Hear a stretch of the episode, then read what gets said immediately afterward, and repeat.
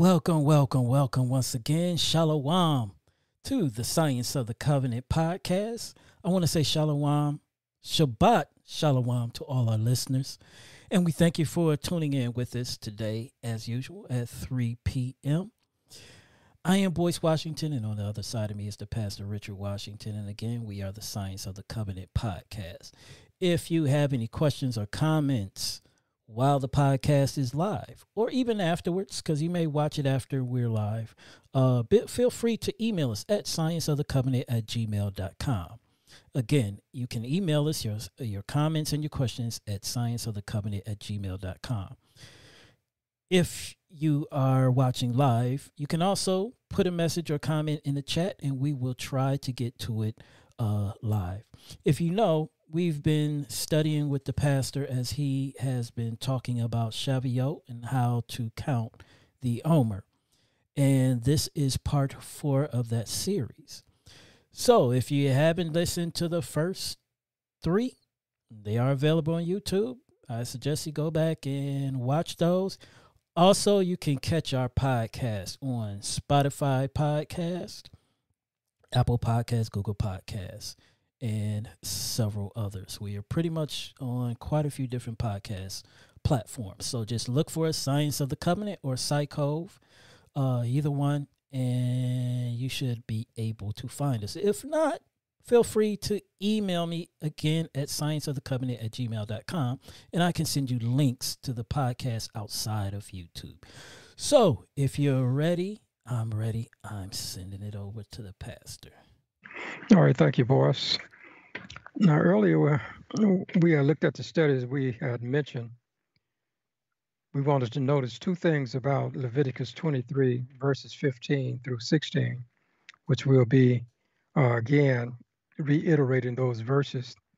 Now, the second thing that we want to notice borderlines on what we have already been speaking about, but we want to probe deeper into it in this second notification, we want to observe more closely what the passage is saying about counting and numbering.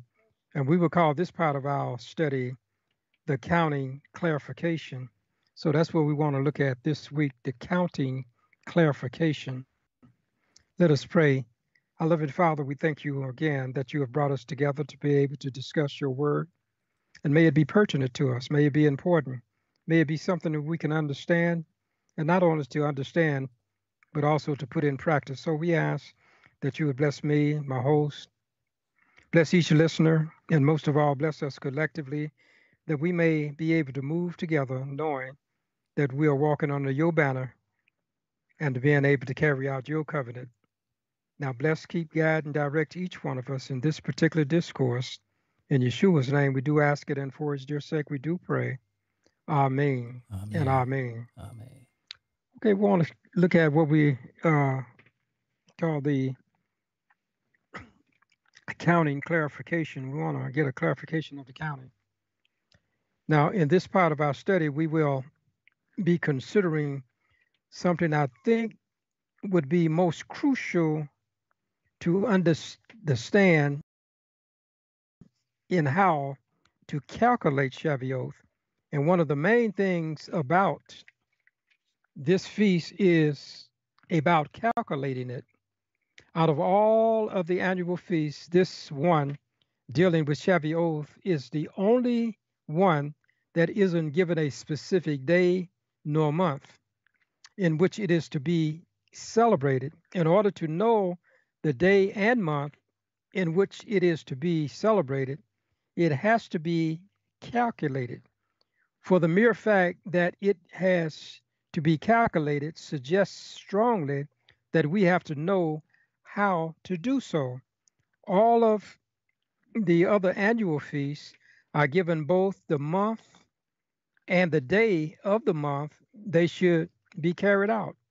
Consequently, if that is the case, should not this be the reason enough to consider how we calculate when the day of Shavuot comes about, it should be very clear to us just when Shavuot is, not only is Shavuot the only one that has to be be be counted, but we find it is one which is celebrated on its last day, and the only one that we can tabulate that comes in the summertime. So now let us go back to our verses in Leviticus 23, and we want to consider verses 15 and 16, and it reads in verse 15 of the 23rd chapter of Leviticus, and ye shall count unto you from the morrow after the Shabbat, from the day that ye brought the sheaf of the wave offering, seven Shabbats shall be complete even unto the morrow after the seventh Shabbat shall ye number fifty days, and ye shall offer a new meat offering unto Yahweh. So we read here in Leviticus 23, verses 15 through 16, it should become abundantly clear that the feast of Shavuot is a feast we would definitely have to use our intellect to figure out. Therefore, when Shavuot is mentioned, we should automatically think in terms of a feast we would have to do some math. When Shavuot is introduced to Yah's people, let us notice what it says in Leviticus chapter uh, 23 and verse 15. Here's how he introduces Shavuot.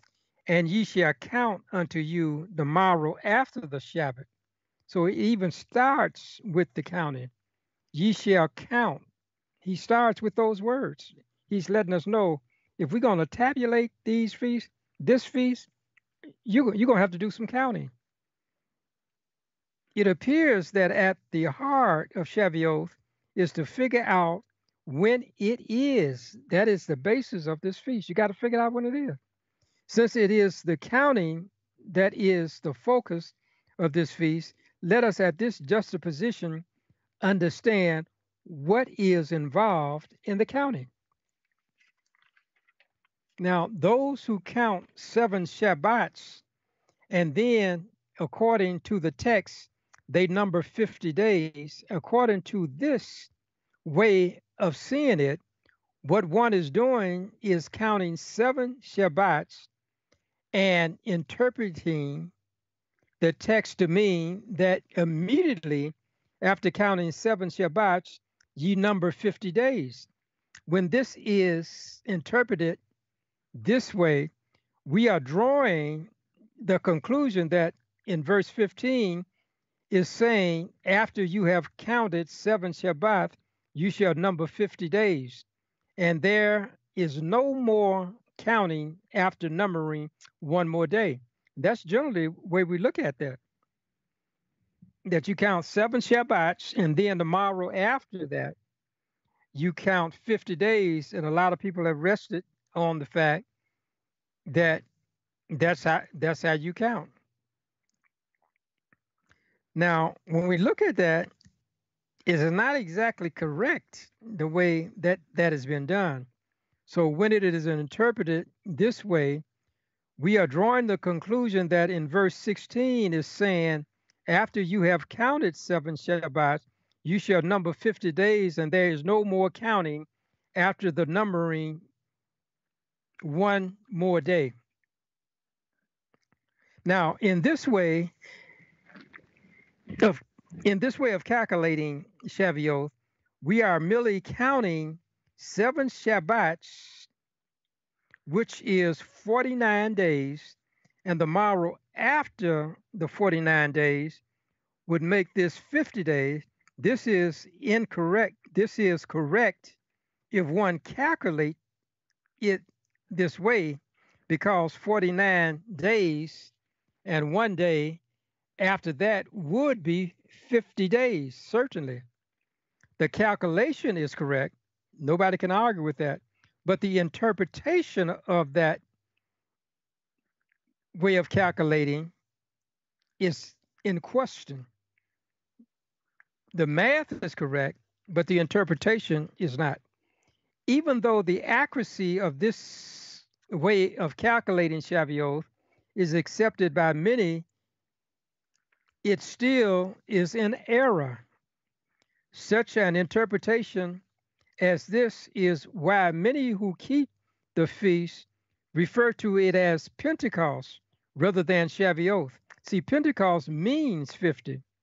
And to calculate Shavuot this way affirms what they call a 50 day feast, which would be correctly called Pentecost if that were the case. So if I'm looking at the Greek word Pentecost and it means 50, naturally I'm basing Shavuot of the Old Testament by the New Testament. And if the New Testament is saying 50, then I judge it by that. And most people are judging Pentecost by the New Testament rather than judging the length of Shavuot by the Old Testament. It should be that Pentecost should be compared with Shavuot and not Shavuot compared to Pentecost.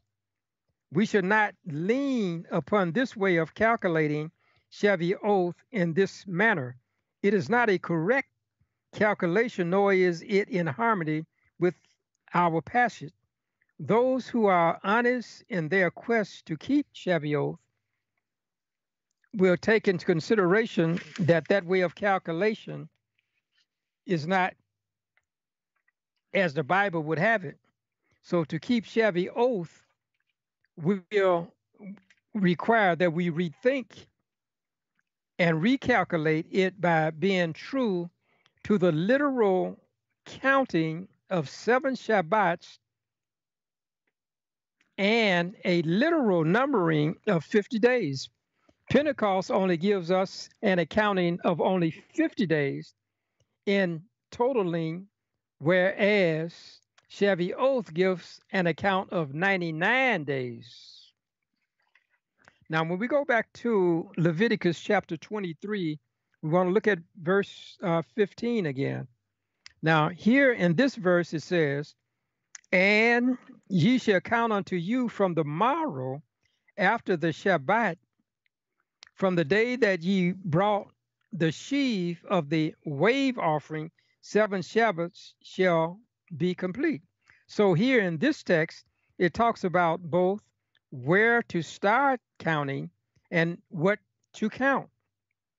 Our focus in this part of our study will be with what is it that we are counting. So that's what we need to look at. What are we counting? What was to be counted in Leviticus chapter 23, verse 15? Well, it's obvious in, in verse 15 of the 23rd chapter of Leviticus, the Bible says uh, they were the seven Shabbats. That's what it emphasizes that they should be counted in verse 15.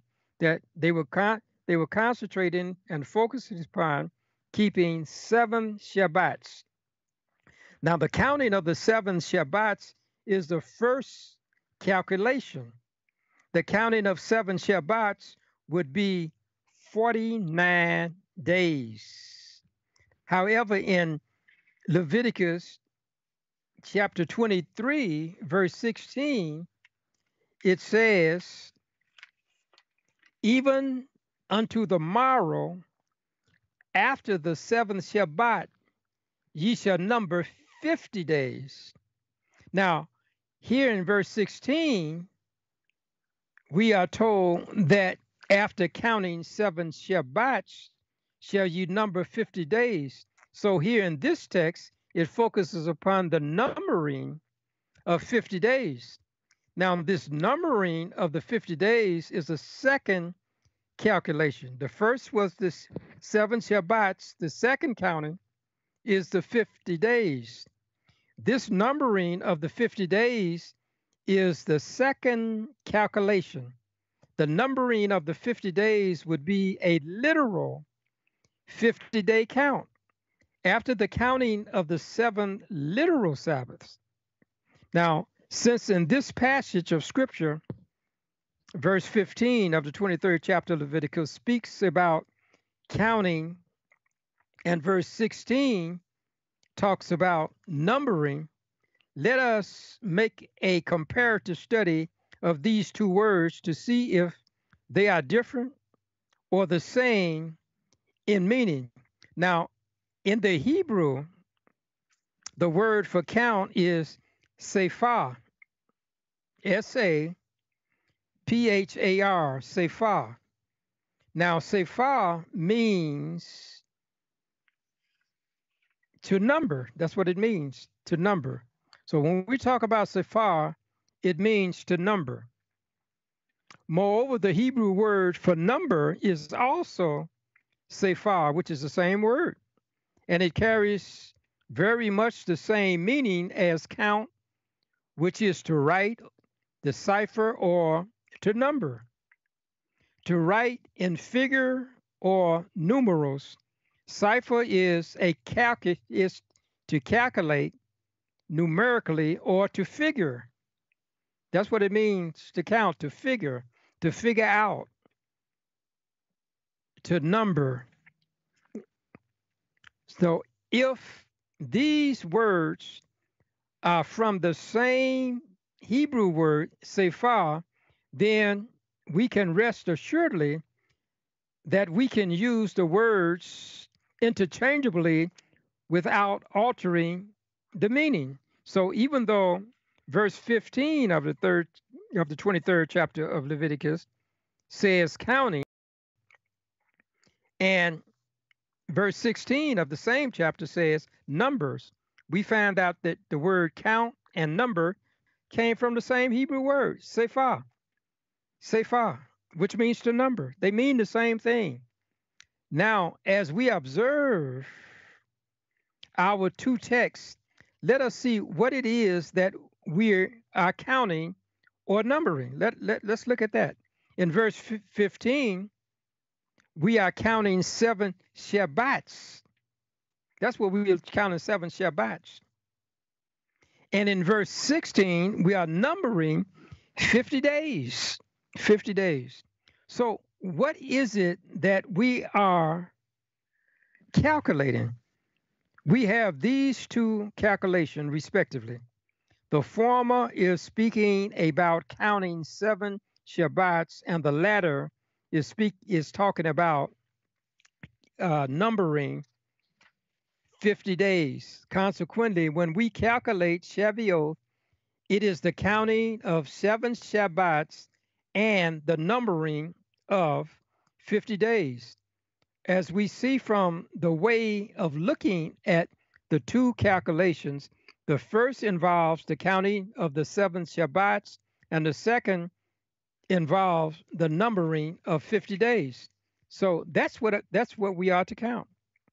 And that was to start the count, which would be the first Sabbath after the offering of the wave offering, which occurred in the week of unleavened bread. So, in our introduction to this study, we mentioned that the Feast of Weeks, which is also referred to as Shavuot in Hebrew and Pentecost in Greek. The problem with the name Pentecost is twofold. We will refer to this twofold problem as the double opposition. So we want to look at these this double opposition that we are dealing with when we look at uh, Pentecost. Now, the first opposition is that the Hebraic word Shavuot carries a time period of weeks, whereas when we use the same, when we use the name Pentecost, which means 50, and carries a time period of 50 days, when we look at the weeks which makes up Shavuot in comparison with the days that makes up Pentecost, there is a discrepancy in the terminology. When we use the term Pentecost, we limit the time period of Shavuot to only 50 days. However, the Bible nowhere in the Old Testament refers to Shavuot as a 50 day feast. But the New Testament term Pentecost implies that Shavuot is only for 50 days. This brings us to our second opposition, which is our interpretation of the term Pentecost. So let's look at this this this this interpretation. Now the second opposition is that when we read about Shavuot in the New Testament, let us see what they call it. So let us turn to the book of Acts. And in the book of Acts, we want to turn to the chapter chapter 2 and in chapter 2 of the book of acts we want to look at uh, verse number 1 now the bible says here and when the day of pentecost was fully come they were all in one accord in one place. So see they they're not using the word shavuot they're using pentecost okay okay now let's turn further in the book of acts in the book of acts chapter 20 we want to look at now, when we look at the 20th chapter of the book of Acts, and we look at verse number 16, notice what it says. So here it says, For Paul had determined to sail by Ephesus because he would not spend the time in Asia, for he hasted, if it were possible for him, to be at Jerusalem the day of Pentecost. So you see, whoever translated the Bible, they are not transfer, they're not translating Shavuot, they're translating a Greek term, Pentecost. Okay, now let us go to uh, First Corinthians. We want to go to the First Corinthians. And in First Corinthians, we want to go to the 16th chapter. And in the 16th chapter, we want to look at verse number 8. Okay, First Corinthians 16 8 says, But I will tarry at Ephesus until Pentecost. Okay, now you remember the last text that, that, that we just read is that they they were uh Paul was dealing with, with Pentecost in Acts uh, chapter 20, verse 6, 16. So apparently these texts have some similarity that goes together. But in, in, in these texts, it is pointing out that they were keeping Pentecost. So when Paul says in the 20th chapter, verse 16, for Paul had determined to sail by Ephesus because he would not spend the time in Asia, for he hasted, if it were possible for him, to be at Jerusalem the day of Pentecost. And then in the 16th chapter, in his letter to the first Corinthians, he again says, But I will tarry at Ephesus until Pentecost. Okay, so the point that we're trying to emphasize here is that if if in these three texts the word Pentecost is used, it is obvious Luke is referring to a 50 day feast in these three texts simply because Pentecost concerns itself with 50 day a 50 day period. Moreover, if the feast of weeks is interpreted from the aspect of calculating it Pentecost, it can easily be misconstrued as being a period of 50 days. Now, let, let us turn to the book of Acts and in the book of Acts, we want to turn to the 12th chapter uh, to try to validate a point that we're trying to say about the Greek terms that was substituted for the Hebraic terms. Okay, we want to turn to the 12th chapter of the book of Acts. And in the 12th chapter, we want to look at verse number four. Uh, so here we read in the in, in, in the fourth verse of the 12th chapter of Acts. And here's how it reads It said, And when he had apprehended him, he put him in prison. This is talking about the time when they had incarcerated James and, and Peter and put them in prison, and delivered him to the four quaternions of soldiers to keep him, intending after Easter to bring him forth to the people. Now, if you notice in that text in the book of Acts, they got another Greek term. and that Greek term is what? Easter. Now we know that Easter at this time in which Peter was put in jail, There was no such a thing as no Easter. Okay, so the translators apparently put Easter in there.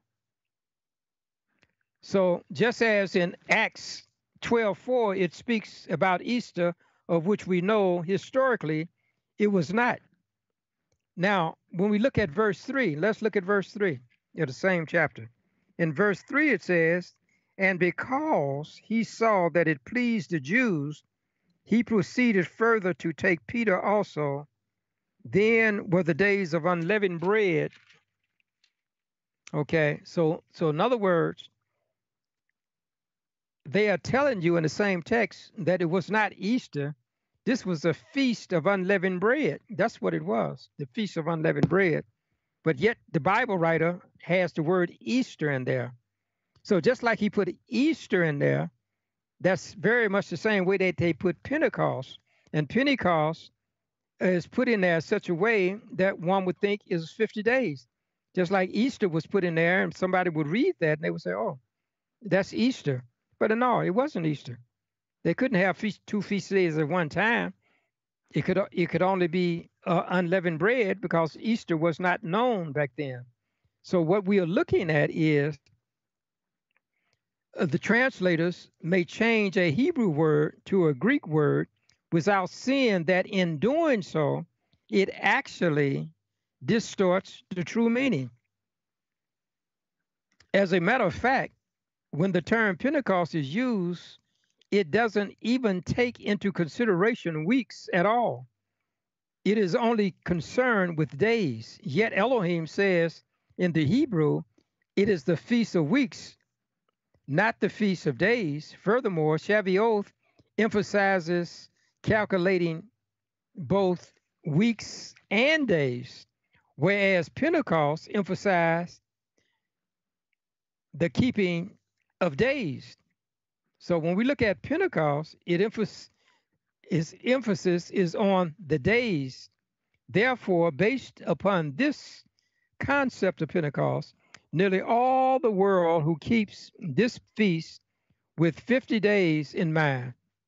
Moreover, in the book of Acts, many draw the conclusion that after the resurrection of Yeshua, he spent 40 days with his disciples. So let us turn to Acts chapter 1, and we want to look at verse number 3. Okay, Acts chapter 1, and we want to look at verse number 3, Acts 1 3. And here, this is before Yeshua made his ascension to go back to sit on the right hand of the Father. Now, here it says in the third verse of the first chapter of the book of Acts. Here it says, To whom also he showed himself alive after his passion by many infallible proofs, being seen of them 40 days and speaking of the things pertaining to the kingdom of Elohim. So now what we see in this text is it says he spent 40 days with his disciples instructing them concerning the things of the kingdom. Now, those who put Pentecost on the 50th day say that if Yeshua spent 40 days on earth after his resurrection, then there were only 10 more days left for Pentecost. Well, that's logical. That would be logical. Consequently, in Acts 2 1, when it says that the day of Pentecost was fully come, that it was only 50 days, it was only a 50 day feast. However, the question with this type of reasoning is that it is not according to what the scriptures are saying because Yeshua spent because Yeshua spends 40 days on earth after his resurrection and his and his ascension to his father doesn't mean automatically that there were 10 more days to Shavuot. This 50 day calculation is based upon Yeshua's 40 day stay upon earth prior to his ascension, and those who call Shavuot Pentecost add 10 more days to the 40 to make it 50. Now, the problem with this interpretation, now, the problem with this in, interpretation interpreting Shavuot by the Greek word Pentecost is where much of the confusion lies. Now, Pentecost means 50, and when we use this word to represent Shavuot, we do not get an accurate account of Shavuot.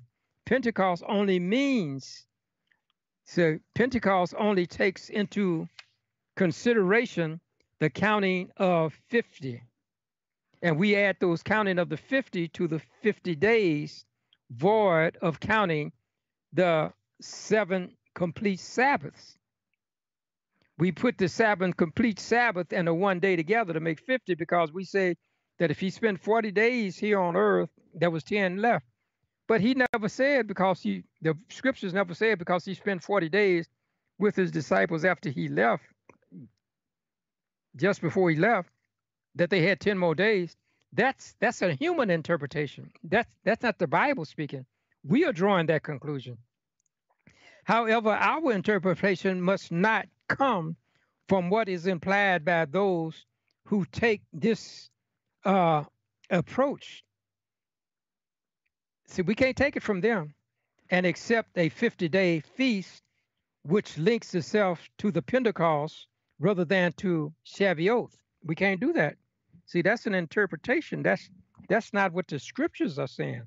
That's what people have interpreted it to be. Now, our position should be based upon what is actually stated, verified by the word. So if the word is not saying it, then we can't say it. But if the word says it, then we could say it. So it wasn't, it wouldn't be reasonable nor right to take a Greek term which expresses days to supersede the Hebraic term which expresses both weeks and days. Originally, this feast was called the Feast of Weeks. Now it has come to mean the Feast of Days. So, how did we get the Feast of Weeks all the way to the Feast of Days? Well, it's obvious because we got Pentecost and it links itself to the days rather than the week. This cannot be in the light of the scriptures. This Pentecostal terminology referring to the Feast of Shavuot has nearly thrown off the entire world of feast keepers to observe this feast seven Shabbat and one day to be a 50 day feast. Almost the whole world is doing this. At this juxtaposition, let us go back to Shavuot, the Feast of Weeks, and see if we can make some sense of a feast of weeks from a feast of days. So we go back to Leviticus chapter 23 and verse 15. It says, And ye shall count unto you from the morrow after the Shabbat, from the day that ye brought the sheaf of the wave offering, seven Shabbats shall be complete. So we we have discovered already that our count starts basically with the first day after the Shabbat, which is a part of the unleavened bread feast. So once we get to unleavened bread and we have first fruits, and after, we have first fruits with, within the month, within the feast of unleavened bread, we come to that first Sabbath after the feast uh, uh, uh, of, of first fruits. We come to that first Sabbath. That's when we begin to count the seven Shabbats. In this verse, it is clear that once the count, once once the count starts, the instructions are to first count seven Shabbats completely.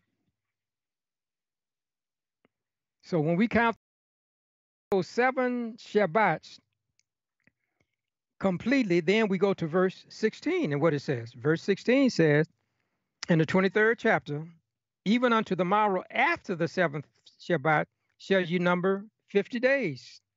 So, however, when we count to, when we count the 50 days after the seven Shabbats, in this same passage, it continues the counting. It didn't say count one more day, it said count 50 days. So let us proceed with the counting in verse 16. We notice a second counting of which it says to number 50 days. Moreover, we want to point out two things about this second counting. The first thing we want to observe is that there are basically two factors we have to consider about this second counting of 50 days. The first thing we want to notice about this second counting is that it focuses on days, not weeks. That's what the second one focuses on. And we notice, and what we notice is that in the in this verse, there's a second counting of which in this verse, which speaks about a numbering of 50 days. Now, the first thing that we observe about this second counting is that it specifies days. Let us notice two types of calculation as pertaining to this particular uh, scenario because many people have picked up that when we do this counting that it's only 50 days but as we have looked at it what we notice is that these 50 days is in conjunction with the seven Sabbats. So as we look at this, at at at, at, at this, at, at, the way that it's talking about it in the uh, 16th verse, it is it is actually looking at 50 days. Okay, now, so when we look at this, uh, the first one is the Pentecostal calculation. Now, the Pentecostal calculation, in the Pentecostal calculation, we are limited to the 50 days only because the word Pentecost means 50, and that's only logical.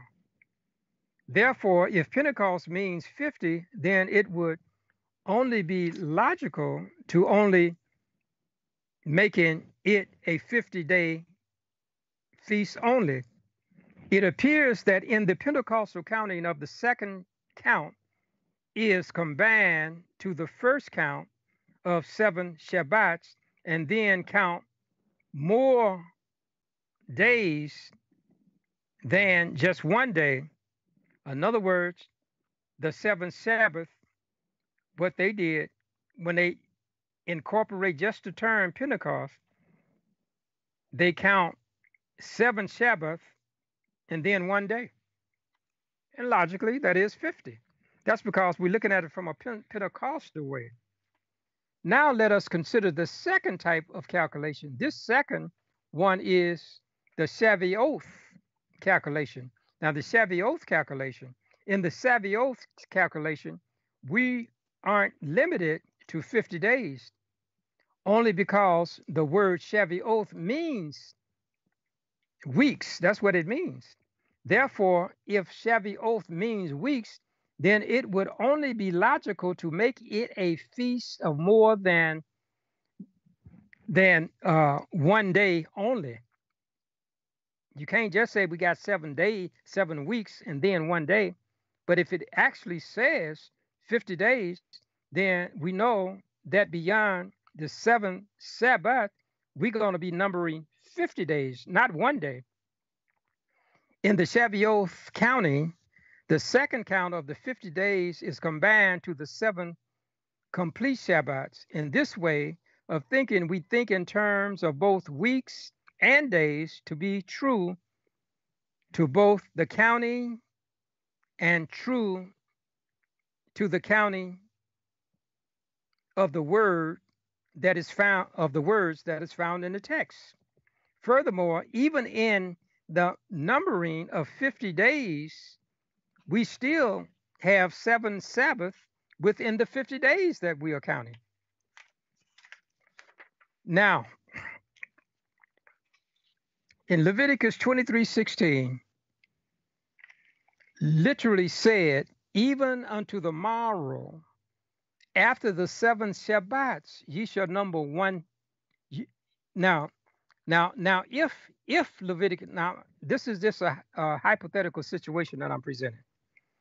If Leviticus 23 reads this way, if it reads and if it says, even unto the morrow, after the seventh Shabbat, ye shall number one day. Now I can understand us coming out with a 50 day Pentecost if the scripture said it, but the scriptures is not saying even tomorrow after the seven Shabbats just you number one day. It is literally saying, even after tomorrow, ye shall number 50 days. Would not we have numbered one more day if it did read after seven Sabbats, you should number one more day? Well, if the Bible had said that, that's what we would do, and we would have 50. But the Bible doesn't say that. So, which is it? So, why is it so difficult to add 50 more days? Because this is what the text literally is stating 50 days, not one more day. So as we have looked at these these evidences that that we have, we see it's a feast of 50 days and seven Shabbats. So what are the differences in the calculations in the Pentecost and the Shavuot? Now the former simply count seven complete Shabbats equaling 49 days and then add one more day after that, making it literally a 50 day count. However, the latter, which is the Shavuot calculation, takes into consideration both the equaling 49 days of the seven complete Shabbats and the 50 days to equal 99 days. Now that we have now that we can properly understand that Shavuot embraces a time period of 99 days, let us now give some more polemics of why this is so. Now, in our next study, we will be aligning the Shavuot with its harvest and its agricultural season. In this part of our study, we will call the Feast of Harvest. So our next study, if Elohim will, we'll be dealing with the feasts as they are related to the harvests or the agriculture of the earth. Our loving Heavenly Father, we have gone through again some distinctions between Pentecost and Shavuot. Help us to make the distinctions and get the understanding of really what is being said here so that we can properly know how to calculate Shavuot. In Yeshua's name, we do ask it, and for his dear sake, we do pray. Amen, amen. and amen. Amen. So, um, so Pentecost means fifty, and Shavuot mm-hmm. means weeks. Yeah, uh, the emphasis is on weeks. Mm-hmm. Now it's interesting because as you was reading uh, Acts two one, um, I guess in King James it says Pentecost, but the verse I generally use for the podcast uh, is the Restored Names version. And mm-hmm. then there they had Shavuot, and so did the Cepher Bible have also. It said Shavuot as opposed to Pentecost. Right. They correct the error. So now, in those other verses you read in Acts, it was actually talking about Pentecost as opposed to Shavuot, or was that a mistake? That was a mistake, also. Oh. Yeah. Mm-hmm. Okay. Yeah, that leads the people to bring when you put Pentecost. That leads the people to believe that you know it's actually 50 days. You know, up until our time, uh, only very few groups that I know really keep it the way that it sh- should be counted. Okay. And uh, you said the word safar. Yes, yeah, safar. Uh, safar means to number. Yeah, it means a number or either, you know, to count. They both mean the same thing. Number and count is the same thing. But okay. whoever translated King James, they, they saw fit to put one, the number, and the other to count. Mm. Okay. Yeah, but when you look up the derivative of both the words, Uh-huh. They both come to the Hebrew word sephah. Sephah. Mm, S A P H A R. S A P H. P H A R. All right. And what did you say next week you're going to be uh, going over? Well, we're going to be doing the uh, what we call sometimes they call uh. In certain parts of the Bible, they call it the Feast of Harvest, and so mm-hmm. we want to see what harvest lines up with the feast of Pentecost to further validate what we've been studying here. We'll be dealing with what we call the Feast of Harvest. Okay. All right. And, uh, and with that, we will go into our next segment.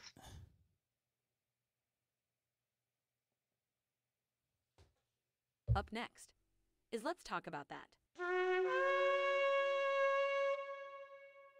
So, today I want to talk about interracial marrying, uh, according to the scriptures in your Bible.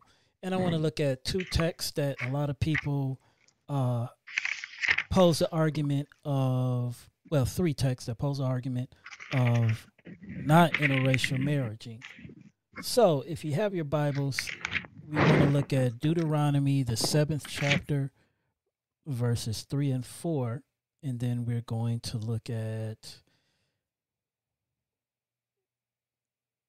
the Second Corinthians chapter Second Corinthians chapter 6 verse 14.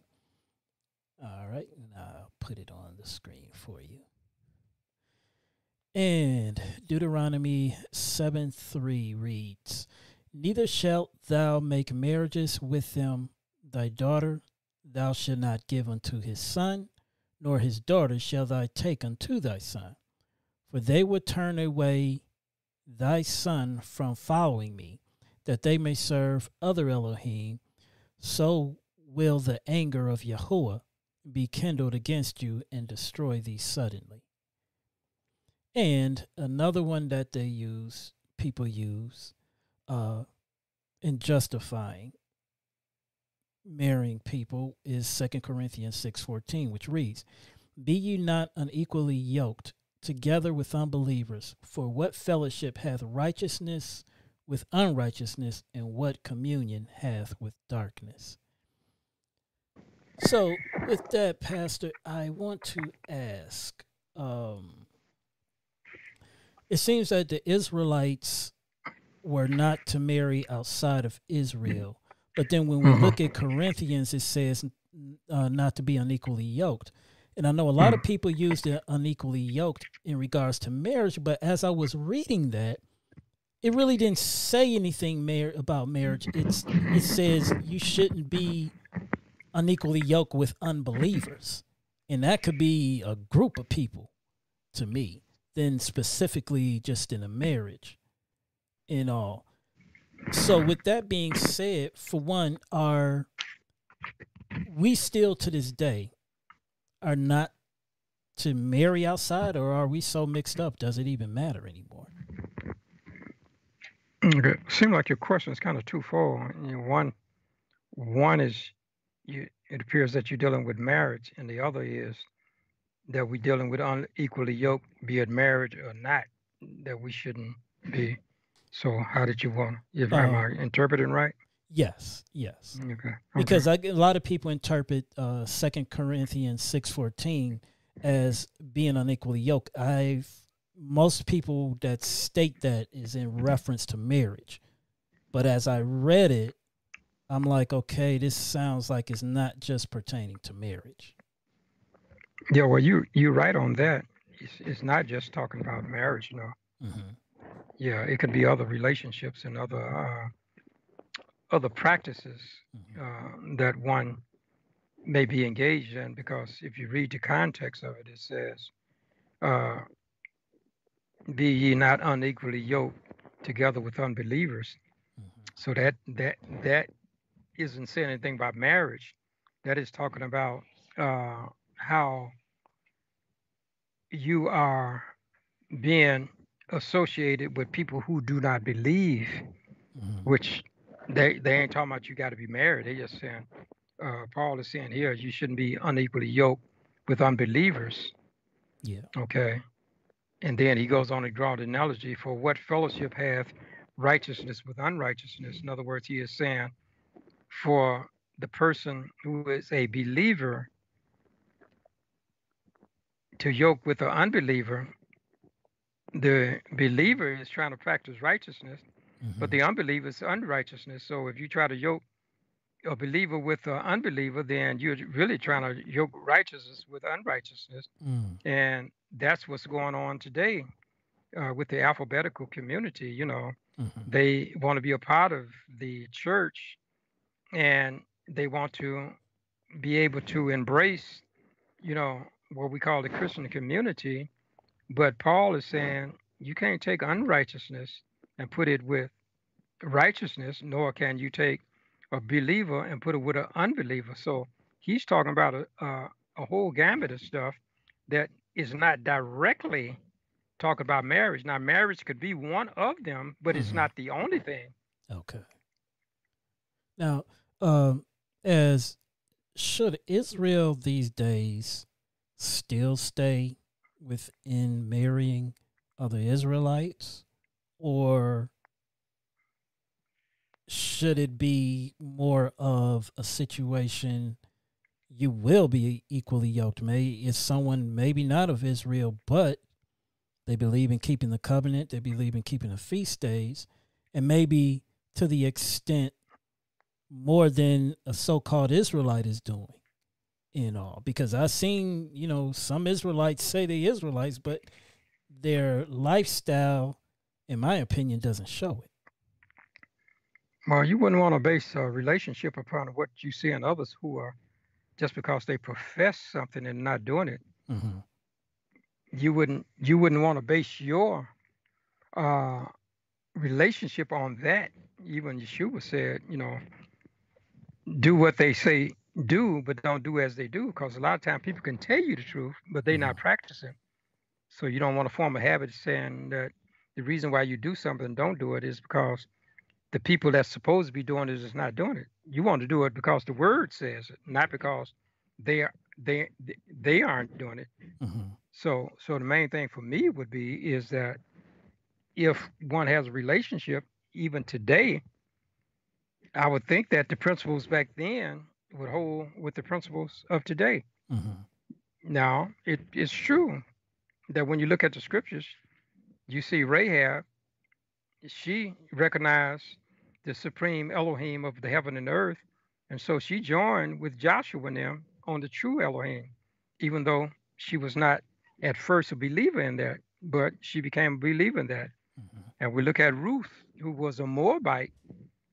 She didn't basically believe in the true Elohim, but as she walked with Naomi, Naomi taught her about it and she embraced it, even though she was not a Jew. But what I'm saying, when she began to embrace the promises and embrace the covenant, Mm-hmm. she became what Elohim wanted. Because if you read Deuteronomy, Deuteronomy said one of the main reasons why he did not want them to have wives and stuff from other nations is because they had turned their hearts after other Elohims. Yeah. And that's what happened to Solomon. He got so many wives and stuff that they turned his heart after the false Elohims. But Mhm. Ruth didn't turn after the go back to her like Orpha, her sister, or her, you know, who had came from Moab. She Mhm. didn't. She didn't go. She didn't uh, uh, go back to her old gods or Elohim. She didn't go back to that. She continued with the true. Mm. So the the question is, you know, if you're going to unite yourself with uh, an unbeliever, even though that unbeliever may change, Mhm. then the question would be, does she change first, or does she change second? Do you marry her first and she change, or do you wait until she changed and then marry her? I Mhm. think that's be that would be the question with the person who may be what we call unequally yoked or marrying in another nation. Mhm. How how do they measure it? Do they measure the relationship above their relationship with Elohim, or do they measure Elohim's first and then their relationship with the opposite sex the second. And then if regardless of which way you go, would the person profess first that they are serving the true Elohim, or would they get married first and then profess the true Elohim? Some people have done, done it both ways. Mm-hmm. Sometimes it works out, and sometimes it doesn't. But that's that's what one has to take in, in, into consideration. But I would think that the principle back then is the same principle today. Is that you want to get someone that is in harmony with what your wishes are. And if a person chooses to go against those things, I don't think Elohim would strike them down. Mm-hmm. But if you going against things that he have already stated, and then it doesn't turn out the way that you thought it was, then you couldn't you couldn't lay the blame on him. You have to lay the blame on the decision that you made because he he told you his stand on it. So even though someone is is is the same part of the same Israel, uh, even though they may not be adhering, it would be better still to probably marry them than someone from outside. Well, I guess you you know each individual you got to take each case on as individual thing. You know, it all depends on the you know on the situation. You know, I can't speak for another person. You know, I can only speak on my behalf of how my relationship would be, and if I were in that situation, the things that I would need to measure, you know, just to kind of put in place. I can't say that you just dogmatically have to do it this way. I don't know if it's a certain formula Mm-hmm. But what I'm saying, Elohim is telling you that there are certain relationships that it'd be best for you not to enter into. And he's stating the reason for that. And so one would have to take that under consideration that if they're going to move forward in a relationship with a person, does do they fit Elohim's uh, qualifications? Now, if they fit his qualifications, I would assume very strongly that you can take the same passage and sit down with them and, and ask them how do they see that passage mm-hmm. and get some understanding from there to be able to get a thermometer as to whether this is something that you feel is going to uh, measure out mm-hmm. or would it end in a cold relationship that you wish you had never got into it you know so i think it's some measure measuring there okay uh, we have a question that was emailed in, and it reads How could David be a man after Yah's own heart and have many wives? The seventh commandment was in effect at that time. Uh, well, there's many ways he could have been a man after Elohim's own heart. Uh, and I think one of the things that we look at is that many people, when they look at David, you know, he was the king of Israel, and and by being the king of Israel, he was uh, carrying out the will of Elohim. Because you remember, uh, the kings they knew Elohim's law uh, like the people. Okay, so the thing is that I think what happened when David made the mistake with uh, Uriah's wife, he did something that should not have been done and the way that he becomes a man after Elohim's heart is not because of the adulterous practices, but we must remember that Elohim's give mercy and grace to sinners. Even we, we have made mistakes, and He give us mercy and grace. Mm-hmm. And because we made mistakes and did things, does that mean we cannot be after His own heart? No, it doesn't mean that. It just means we made a mistake. Now, I think in David's situation, which he was a leader, he was a king, he was one that had power, he was the one that Elohim has selected to be the second king of Israel.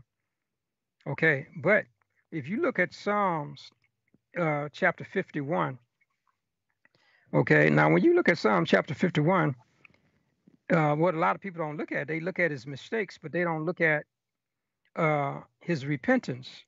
See, and I, I think that's that, that's that's where we come short we look at a person's mistakes what they did, but the re- not the repentance of what they performed afterwards. And he said, "Have mercy upon me, O Elohim, according to thy loving kindness, according to the multitude of thy tender mercies, blot out my transgressions." Isn't that what Elohim tells us?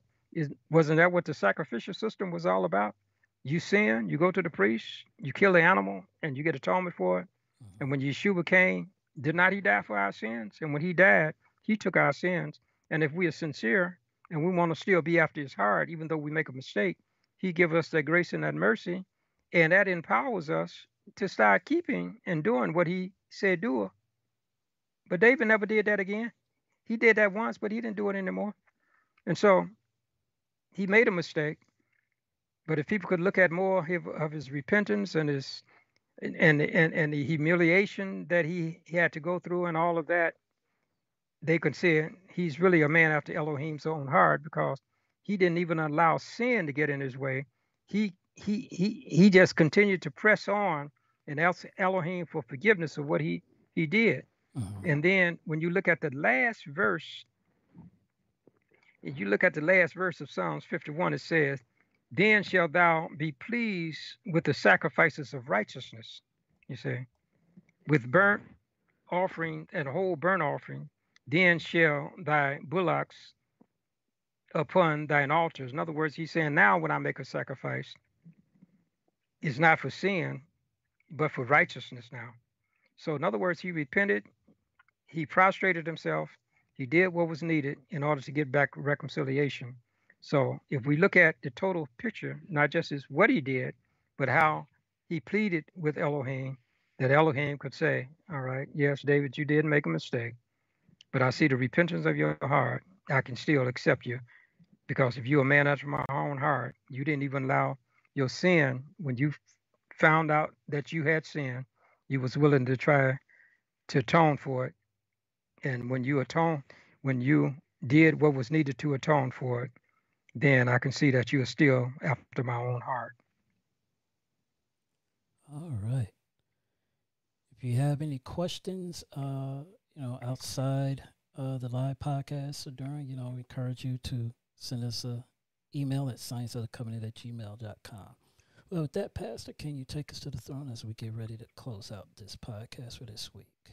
Okay. I love it for as we continue to calculate our Shavuot, give us some wisdom and knowledge to know how not only to keep it, but know how to calculate it. So when it comes around year after year, that we can know of certainty, that we can be in harmony with your wishes rather than the traditions and the interpretations of those who are keeping it now and those who may keep it in the future in an erroneous way, that we can know that our calculation is according to the word of the scripture. So bless each one of us. Bless me, my host. Bless each listener. Bless our families, our loved ones. Give us a Sabbath day's blessing. And as we anticipate another week, if it be your will, that you can bring us back together again next week, that we can talk about Shavuot as it relates to the harvest of the seasons of the year to be able to validate exactly when Shavuot is. Now, until that time, we ask that you would guard, protect, and guide us in the way that we should go. Give us the blessings that we stand in need. And most of all, oh Heavenly Father, give us the salvation, oh Heavenly Father, that is needed in each one of our lives, that we can know of a certainty that we are walking and doing the things that you would have us to do, and not dabbling in sin, but to dabble in righteousness, to know that we're looking to be in your kingdom. And one day, oh Heavenly Father, when it's all transpired, we'll be in an eternal kingdom with an eternal life to last for an eternity. In Yeshua's name, we do ask it, and for his dear sake, we do pray. Amen. Amen. And amen. Amen. Uh, we want to remind you, we don't charge anything for this ministry at all. We don't ask you for a dime. Other ministries on YouTube had a little stuff on the bottom asking for money. We're not asking for money. All we ask, if you could do two things. If you're not subscribed, please hit the subscription button. And before you go, give us a like, give us the thumbs up to like the our videos. It is much appreciated. We're not asking for anything. All we asking for just hit a, two buttons. Subscribe, and if you already subscribed, hit the thumbs up button button to like our podcast. That is our podcast for this week. If you have any questions or comments, please feel free to email us at scienceofthecovenant.com. All the paths of Yahuwah are mercy and truth unto such as to keep his covenants and his testimonies. Psalms 25:10. Until next week, Shalom.